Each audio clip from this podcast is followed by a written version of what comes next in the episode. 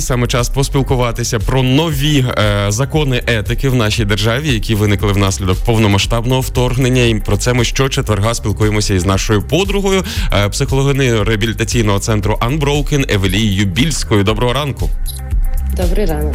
Ну що ж, Евелія, розповідай, на яку тему сьогодні спілкуватимемося і чому вона є важливою у суспільстві? Та тому що я питала своїх підписників, е, про що би ви хотіли почути, і не одна людина написала про те, що стикаються в соціумі з агресивними військовими, з такими, що зловживають своїм станом, статусом, і насправді люди не зовсім знають, як на це реагувати. Угу. І якщо ми говоримо, що військова частина суспільства, то потрібно приймати і таку частину реальності. Розумієте, що всюди є різні люди. Ну от хороше питання, тому що з одного боку я гаряче погоджуюся з нашим е, колегою з першого західного Віктором Біщуком, який каже, що е, ображати, засуджувати, негативно ставитись до військових не можна від слова взагалі. Угу. З іншого боку, ми згадуємо, з чого усе почалося з революції гідності, і тут йдеться угу. не лише про гідність військового, але й про мою гідність. Тобто, де оця золота середина, коли потрібно відповідати жорстко на якесь хамство, як зрозуміти, чи людина перед тобою просто зловживає, чи в неї е, зараз складний стан? Тобто, які якими є закони у цього спілкування? Ну, по-перше, закон один закон номер один в тому, що козли є всюди, на жаль, в будь-якому середовищі, і це просто треба змирити цей факт. Але е, насправді зазвичай є інша причина, чому військові часом себе так поводять досить агресивно.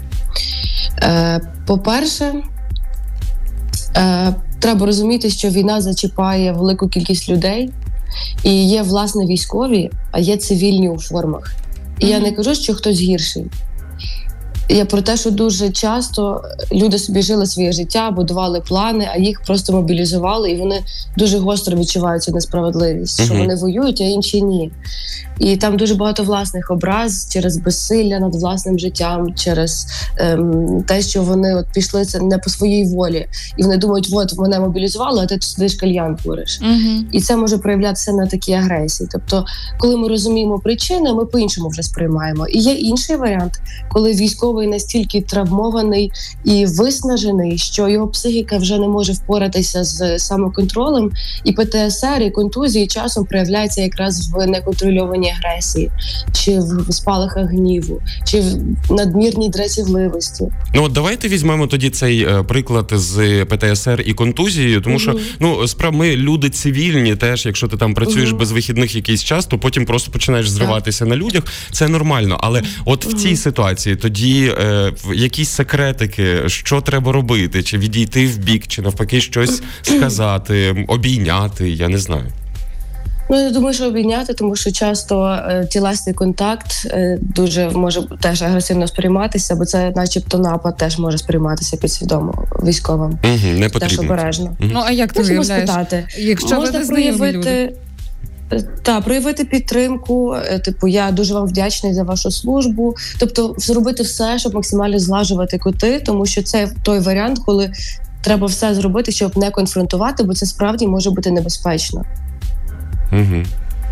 Не кажіть, я вас туди сам не посилав, ну і так далі. Ну, звичайно. Дивіться, я от зараз подумала, це ж дві категорії. На дві можна категорії поділити з тими військовими спілкуватися як потрібно, з якими ти живеш, до прикладу, так під одним дахом, а, і вони хамовиті, чи з тими військовими, з якими ти їдеш, до прикладу, в одному транспорті, і ти їх не знаєш.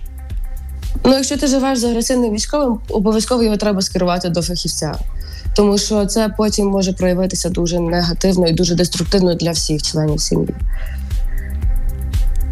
От, а якщо десь в соціумі, там на вулиці, в маршрутці, в магазині, то старайтеся зглажувати, слухати, спокійно реагувати, не вестися на провокації. Добре, добре, як скажете. Ну, типу, краще уникати будь-якої конфронтації, і можливо можна спробувати підійти через те, що дати йому відчуття, того що він не один, що він потрібен соціуму, що його поважають, його цінують, і можливо, це може трохи зм'якшити цей такий цю напругу. Ну як е, знову приходимо до моєї улюбленої галицької приказки, що за слова дякую, прошу і перепрошую, по морді ще ніхто не отримував.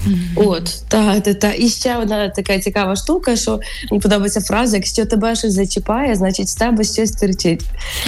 І тобто насправді що часом чиясь е, якась поведінка, воно ну спів поводить себе людина неадекватно, там поводить себе агресивно. Чому це мене зачіпає? І насправді в нас може бути багато відповідей. Це Вона може бути провина всілілого, може бути підвищена тривожність або інші якісь власні комплекси, процеси і так далі. Ох, Евелія, з тобою би спілкуватися і спілкуватися. Мені здається, що ми би на багато тем заговорили в ефірі Радіо Перше. Але до речі, щодо тем, е, ми звертаємось до наших слухачів та слухачок. Якщо вам раптом якась тема цікава, то не бійтеся її надсилати, зокрема нам за номером нашого вайберу 097 002 7365 або шукайте Евелію Більську у соціальних мережах. Так, я завжди рада поспілкуватися. Ми були раді з е, тебе почути сьогодні знову при четверзі. Почуємося вже наступного тижня. Па-па. Евелія Більська, психологиня реабілітаційного центру Unbroken, була разом із нами. Ми говорили про те, як е, спілкуватися з військовими, що поводяться хамовито чи агресивно, і почули багато е, цікавих порад. Нагадуємо, що ці випуски наших розмов можна слухати в SoundCloud, Google, Apple подкастах, де шукайте Радіо Перше.